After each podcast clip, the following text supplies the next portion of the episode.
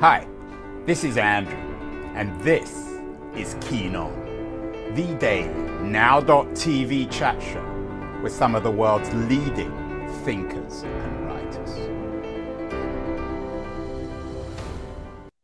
Hello, everybody. It is Sunday, September the 10th, 2023. In spite of this internet thing, which allows us to virtually communicate everywhere, it seems as if we're living in an increasingly material world, not an immaterial world. We've done a number of shows on this recently. Yesterday, with the Brown University um, environmentalist um, Stephen Porder, he has a new book out called Elemental How Five Elements Changed Earth's Past and Will Shape Our Future, focusing on the elements. And then a couple of weeks ago, I did a show.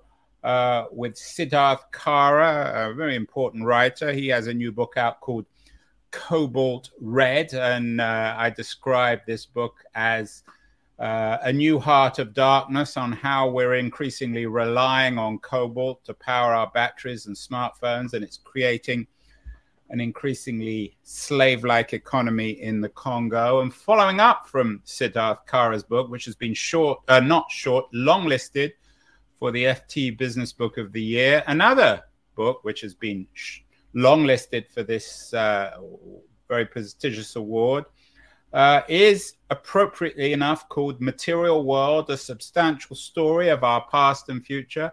But my guest today, Ed Conway, who is joining us from Shepherd's Bush in a sweltering West London. Ed, congratulations on the new book. Uh, it's new in the UK. It will be out in November in the US. Is there a connection between the sweltering conditions in Shepherd's Bush in West London, Ned, and, and, and what you're arguing in Material World?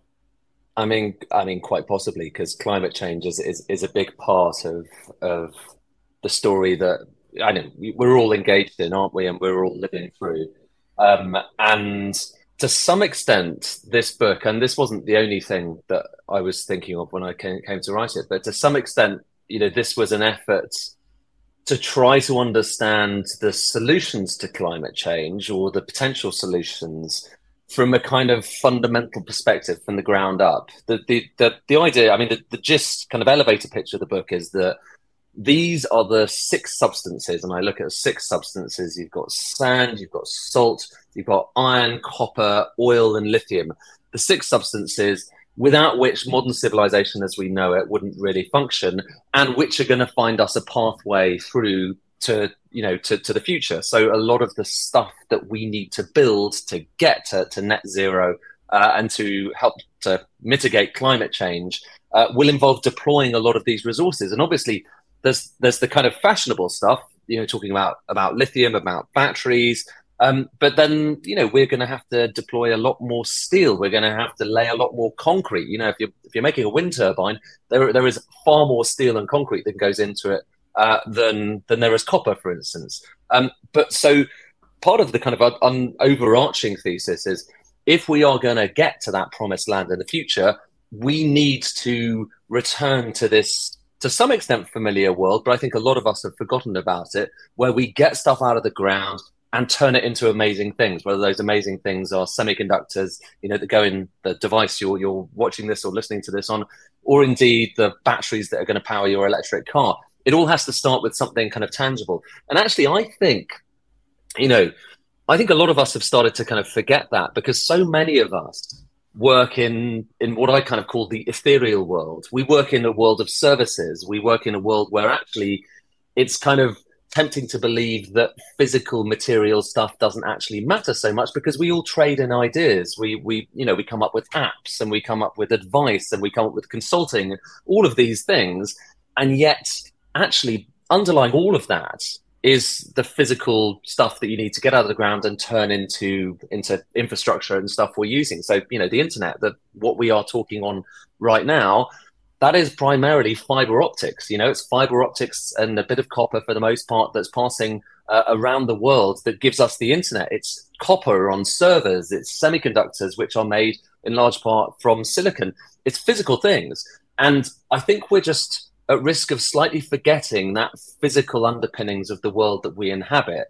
And and starting to think in those terms gives you this, I think, extra perspective of both on what how we've got into this mess with climate change and so on, because it turns out that making basically anything involves the emission of so much in the way of of carbon, and that goes not just for the kind of stuff that we tend to think about a lot, like you know car exhaust pipes and planes and so on and so forth, but it goes across the piece. It's making anything basically, even making a silicon chip. This is something that totally shocked me. Making a silicon chip, and I, I go on this this road. Um, I know you've kind of, I think you've spoken to Chris Miller, haven't you? Yeah, did, Chris has been on the show several times. Actually. Yeah, absolutely fantastic research. He won the FT um, Business Book Award. Uh, his book Chips. Uh, exactly, Chip year. War. Yeah, Chip, Chip War, War, which is just a phenomenal book, and everyone needs to read that. But what's really interesting, actually, is that that bit that that he primarily kind of focuses on um, in the fabrication plants in Taiwan and so on, um, and various other incredibly high tech manufacturing plants. It's, and it is amazing. It's truly science fiction what they're doing there. That part is really just the kind of final stage in quite a long set of supply chains that begins somewhere in a quarry where you're getting that silicon, what's later going to become the silicon chip, out of the ground. And along the way, you need to do kind of all sorts of things. You're breaking down the atomic structure of of that. It's initially something called quartzite. It's actually not quite sand, but it's a type of. Uh, it's not far off being sand chemically. You're breaking that down, and in order to break that down, you need to use a lot of energy, and actually you need to burn it in furnaces alongside wood chips and coal. So making silicon chips, you know, which no one thinks of as being a, a kind of dirty thing, it is really dirty but because we don't, you know, there's there's been very little work on understanding those supply chains. Um, because of that, and hopefully that's something that will, you know, I'm, I'm trying to, to, to, to, help put right. Because of that, I think we take for granted the the fact that we're going to be able to do this relatively straightforwardly to eliminate carbon emissions. In fact, every single thing that you touch on a daily basis almost certainly involves the emission right. of quite and, a lot that's of carbon That's why the, the, the, book, um, the, the Cobalt Red book is so troubling because on the one hand it produces these batteries that power our phones and our electric vehicles. On the other hand it creates a slave economy. You talked about reaching the promised land ed. You're a, a very experienced television journalist. You know that promised lands are never reached. You're, you're telling this dirty secret and you suggest that um, we work in the what you call the ethereal world, we being coastal elites, journalists, writers, many of the people yeah. in our audience. But the world itself is increasingly physical. This contradiction seems to be at the heart of, of much of modern life, isn't it? I think it is, and I think I think the the contradiction. I, I think partly because you know it's not just us us elites, and I, you know, I guess we, we are kind of part of that. But it's also, you know, I think it's about eighty percent of people um, working in the US, similar proportions in most of Europe, work in services. You know, we we don't spend that much time making stuff anymore. Whereas, you know, go back of actually not just a few centuries, but really a few decades. And the proportion of people working in some sort of trade that was taking a material and turning it into something, you know, whether it's manufacturing, whether it's mining, whether it's agriculture, you know, the proportion of people working in those sectors was enormous. So we used to have, I think, a connection to this this cosmos and this expertise of taking stuff out of the ground and turning it using often quite magical processes. You know, a lot of this isn't just about scary the scary consequences of all these carbon emissions. It's also a celebration. You know, the book is partly a celebration of the amazing things that humankind has been able to do.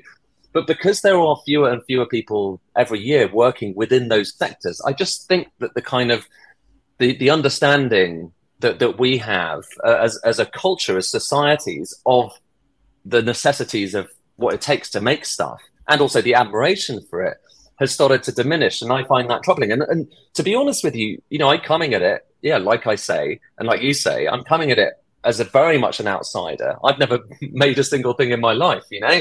Um, but I have, in the last kind of few years, as I've kind of delved into that world, come to this quite newfound respect for all of these companies and people, individuals, the systems, the chemists, the engineers who actually make this world work. And I just think we take it for granted a lot of the time. The fact that we take, take it for granted also means that we are slightly less enlightened about the scale of what we need to do to eliminate carbon emissions to get to net zero, the the the, the obstacles in our way. Um, partly it's just because that's such a, a big challenge. And uh, yeah, and, and reminding us of the the physicality of our world, what you call this dirty secret, I think is really important. I'm sure you're familiar with the work of David Goodhart, a British sociologist, yeah. political writer. He's an old friend of mine. He's been on the show many times. He had a book, very controversial and interesting book, The Road to Somewhere The Populist Revolt yeah. and the Future of Politics. Is this playing into politics, what you're observing in a material world, Ed, that the there is this increasing division between the the world of the ethereal and mm. the hmm. physical, and that's manifesting itself in these increasingly painful, nasty political divisions. You're you're mm. a, uh, a TV guy in the UK, so you're very familiar with this stuff. I like it's a really it's a really good point there, and actually, you know, David's book, uh, which I read a few years ago. Um, what's interesting about that is he's talking about quite a lot of his book is about places that feel like they've been left behind. You know, this was in the wake, obviously, of uh, Brexit in the UK, Trump in the US, and there was a lot of people did a lot of thinking about, you know, why is it, in particular, these kind of Rust Belt communities, uh, the old steelworking communities, the old coal mining communities in the UK and the US and Europe as well, they feel like they've been left behind. And, and yeah, I think they were. And I think uh, this going back to that point about there were lots of people who used to make stuff and now no longer do. Well, yeah, a large part of, of our economy and our social fabric was hollowed out when we started to outsource a lot of that production to China. You know, there, there, were obviously strong arguments in favor of having done it, but it also meant that we no longer have as much of a kind of a knowledge base of what it takes to get the stuff that we survive actually made. Let me give you an example. Like we just in the UK, very recently in the UK, have just shut down the last fertilizer plant making nitrogen fertilizer uh, from the air. It's through a process called the Haber Bosch process, one of the most important chemical processes uh, ever invented. Without the Haber Bosch process, where you basically take nitrogen out of the atmosphere and then turn that into a kind of physical form of nitrogen fertilizer, so turning it into ammonia. Uh, by the way, you use natural gas to do that. So fertilizers, the stuff we eat every day, are a fossil fuel product. We are consuming fossil fuels when we consume the vast majority of food that we're consuming today. But that's by the by. We've just shut down the last, the single single last place making this stuff in the UK. And from now on, we'll have to import it from overseas. The reason for that uh, is primarily because gas prices are so high. And, and actually, we're going to be importing a lot of fertilizer from the US. But the upshot of that is we are no longer making the stuff, the chemicals we need to go into the crops that feed us. And there is something quite important and primal and fundamental about understanding that. And yet, no one knows about it because very few people pay attention to these places because they don't employ all that many people. Because you can, it turns out one of the other amazing things that's covered quite, that I cover quite a lot in the book is we have become so good at making this stuff with very few people, which is why so few people work in this material world. And, and it also explains the increasing inequality that a few people are very rich and everybody else is poor. Totally. And there's an increasingly totally. uh, a small and shrinking middle class. Yeah.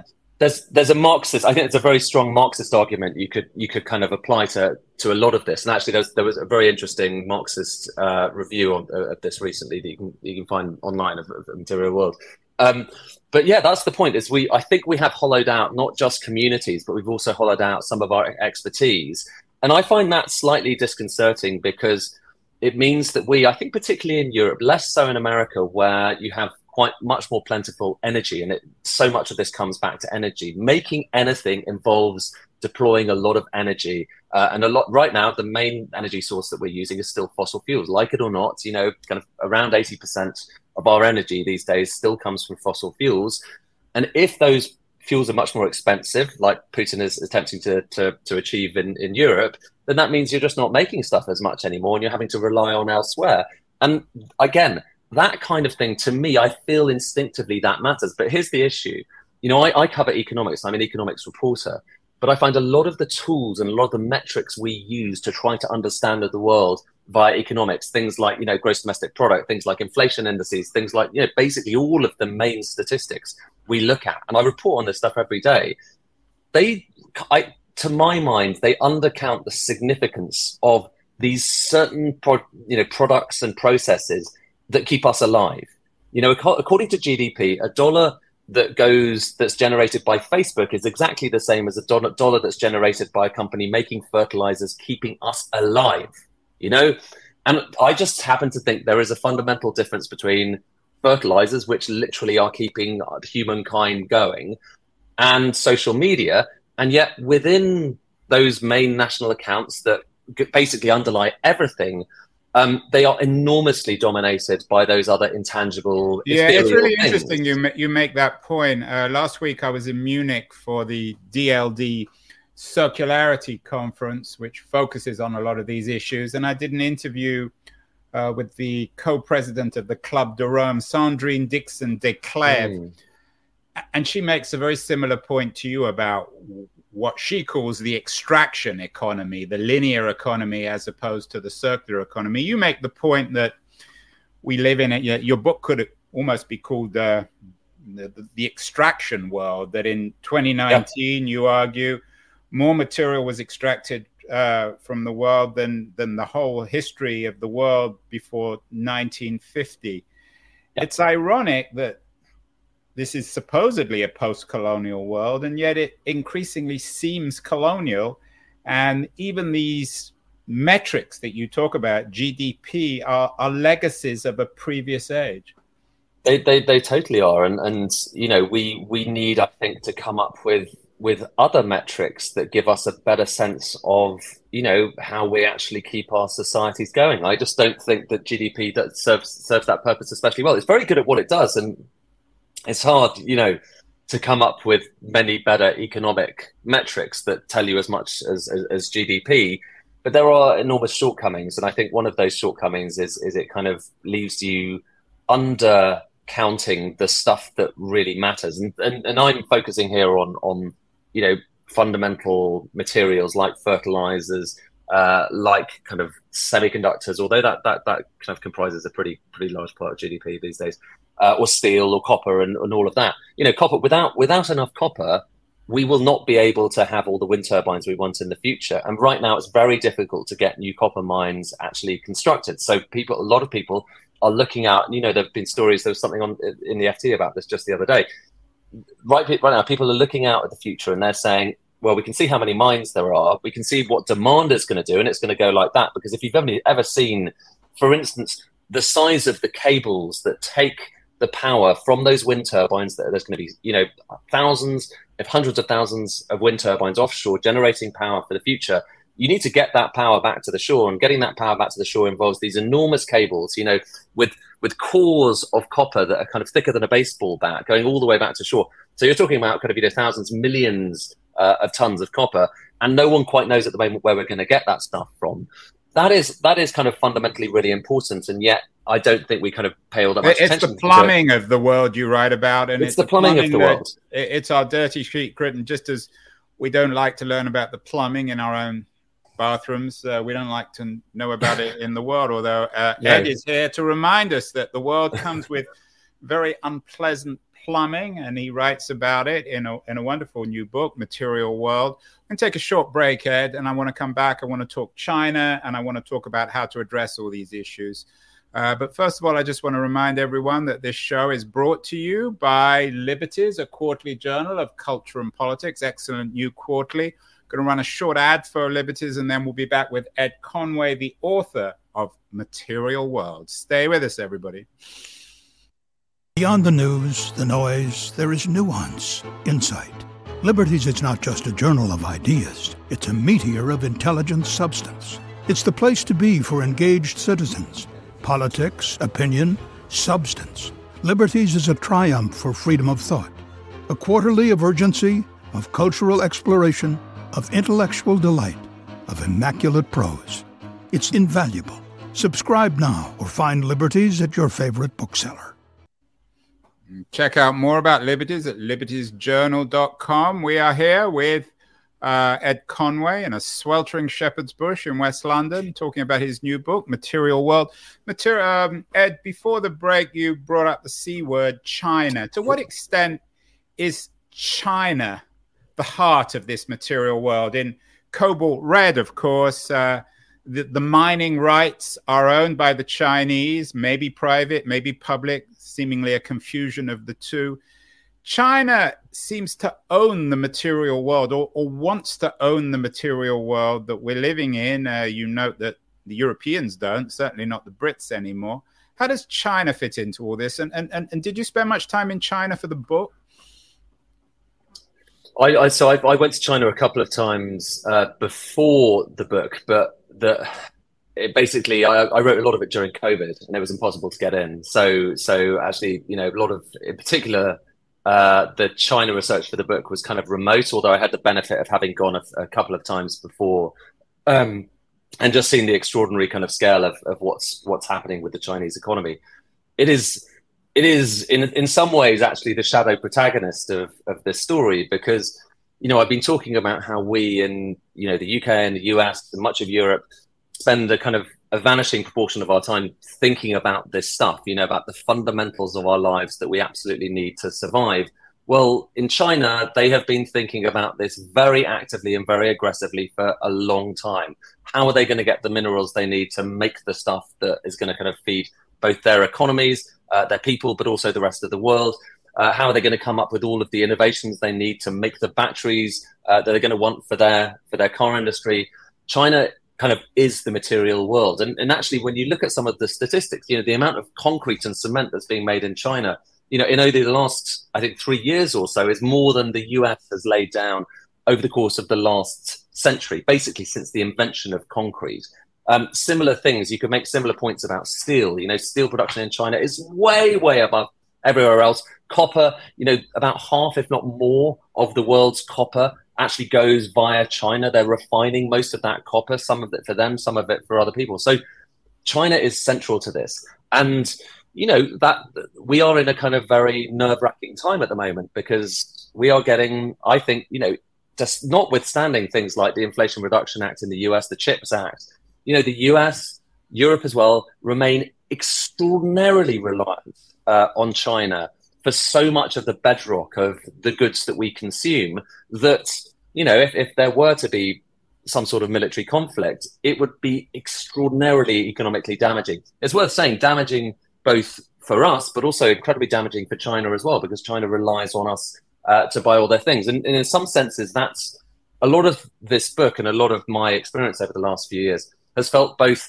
kind of terrifying and depressing terrifying depressing about climate change and the, and the resolutions to it, terrifying, depressing about China and geopolitical relations, but also by the same token, quite hopeful. And you know, there's there's hope there because actually we are quite good at coming up with solutions to things like carbon emissions, and there's so much more innovation than you'd imagine, and there's so much many more reasons for hope. Look through history; uh, many of the stories are there. Uh, in the book, and many of the stories, you know, you can see happening right now. We are working stuff through. We're coming up with solutions for climate change, but also hopeful about about China. And part of that hope comes from the fact that given that they are thinking about this stuff, I think much more than us. They've been much more conscious about it for many more years. The US is kind of getting, you know, catching up at the moment with things like the Inflation Reduction Act. Given they are aware of how important their trade with the rest of the world is, it would be an act of such enormous self destruction economically for China to put that at risk that I just think that the whole experience of the last few years with Ukraine, seeing what's happened with sanctions, understanding their own economy, understanding ours, would give them more pause for thought before doing anything rash. But obviously, that's famous last words. Many more crazy things have happened in geopolitics. You know, there was a time in 1914 where a lot of people said the world is so interconnected that no one will want to go to war ever again. And look, look what happened. But even so, the interconnections around this world, you know, the device you're you're listening to this, watching this on, you know, it is a fabric, a tapestry of the world. You know, it has come, all of the different parts of it have come from all over the world, not just China, the US, many parts of Europe. It's made with machines that are, you know, that are, again, pieced together from different parts of the world. So there is this kind of celebration of globalization that we live in at the moment that, again, you kind of only really understand wholeheartedly when you pick apart the different devices and the different products we use every day and think, oh, that's where that comes from. That's what you had to do to the sand, to the iron, to the copper to get it into this device. Wow, that is that is the world we are living in right now, and it is amazing. So hopefully that resounds and that echoes within policymaking circles in China, where they are more kind of engaged in this kind of thing, I think, than, than we have been. They've been doing it, you know, they've got plans that go back decades that have been looking at where are they getting their rare earth from, where are they getting their copper from, where are they getting their iron from, because they care about this stuff in a way that we've only recently started to care about. You mentioned 1914. Um, I titled the Cobalt Red book uh, The New Heart of Darkness, reference, of course, to the great book by Joseph Conrad. Uh, another of the Conrad books that uh, has been compared to your work was his book Nostromo. Um, the FT com- brings up Nostromo in terms of uh, its review of your book. To what extent is all this a return to colonial rivalries? Um, wanting yeah. the cobalt in the Congo or lithium in Chile? Uh, yeah. To what extent are we returning not to people are hmm. obsessed with the 1930s and Hitler, but an area comparison is the period before the First World War and the increasing colonial rivalries that eventually resulted in the catastrophe of the First World War. Yeah, the great game, and I think yeah, I think we are in another great game. I think it's it's been happening quietly for quite some time, and you know, if you read Cobalt Red, you'll you'll see the extent to which China has been trying to infiltrate the the the cobalt business uh, in in the Democratic Republic of Congo.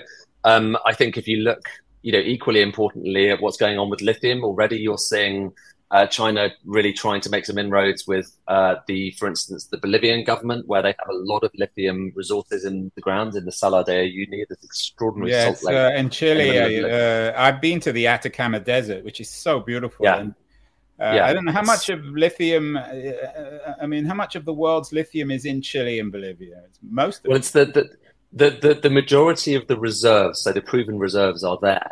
However, what's quite kind of interesting is that actually the majority of stuff that is currently coming out of the ground is coming out of the ground in Australia. Uh, um, it's a different type of lithium. So you've got lithium that's like a liquid brine that you kind of might, you know, you dra- drain it from under the under the lake, these salt lakes, it's it's it's unsettling in, to say the least to, to, to be there because these are really pristine environments so it, there's that whole thing as well um, and then you've got the stuff that you get out of the ground in hard out of the ground in hard rock form. The reason it's called lithium it's lithos you know the greek for, for stone. Um, it, a lot of it is in hard rock form. But here's the thing. Australia digs it blasts it out of the ground. Where do they send it off to get refined? To china. And why do they send it there? Well partly I think in large part it's because it's really dirty. It's a dirty process to burn and refine this rock and turn it into lithium chemicals and it creates lots of carbon emissions. So there's the great irony is that they're sending this stuff to china so that china can actually turn it into lithium that goes into our batteries.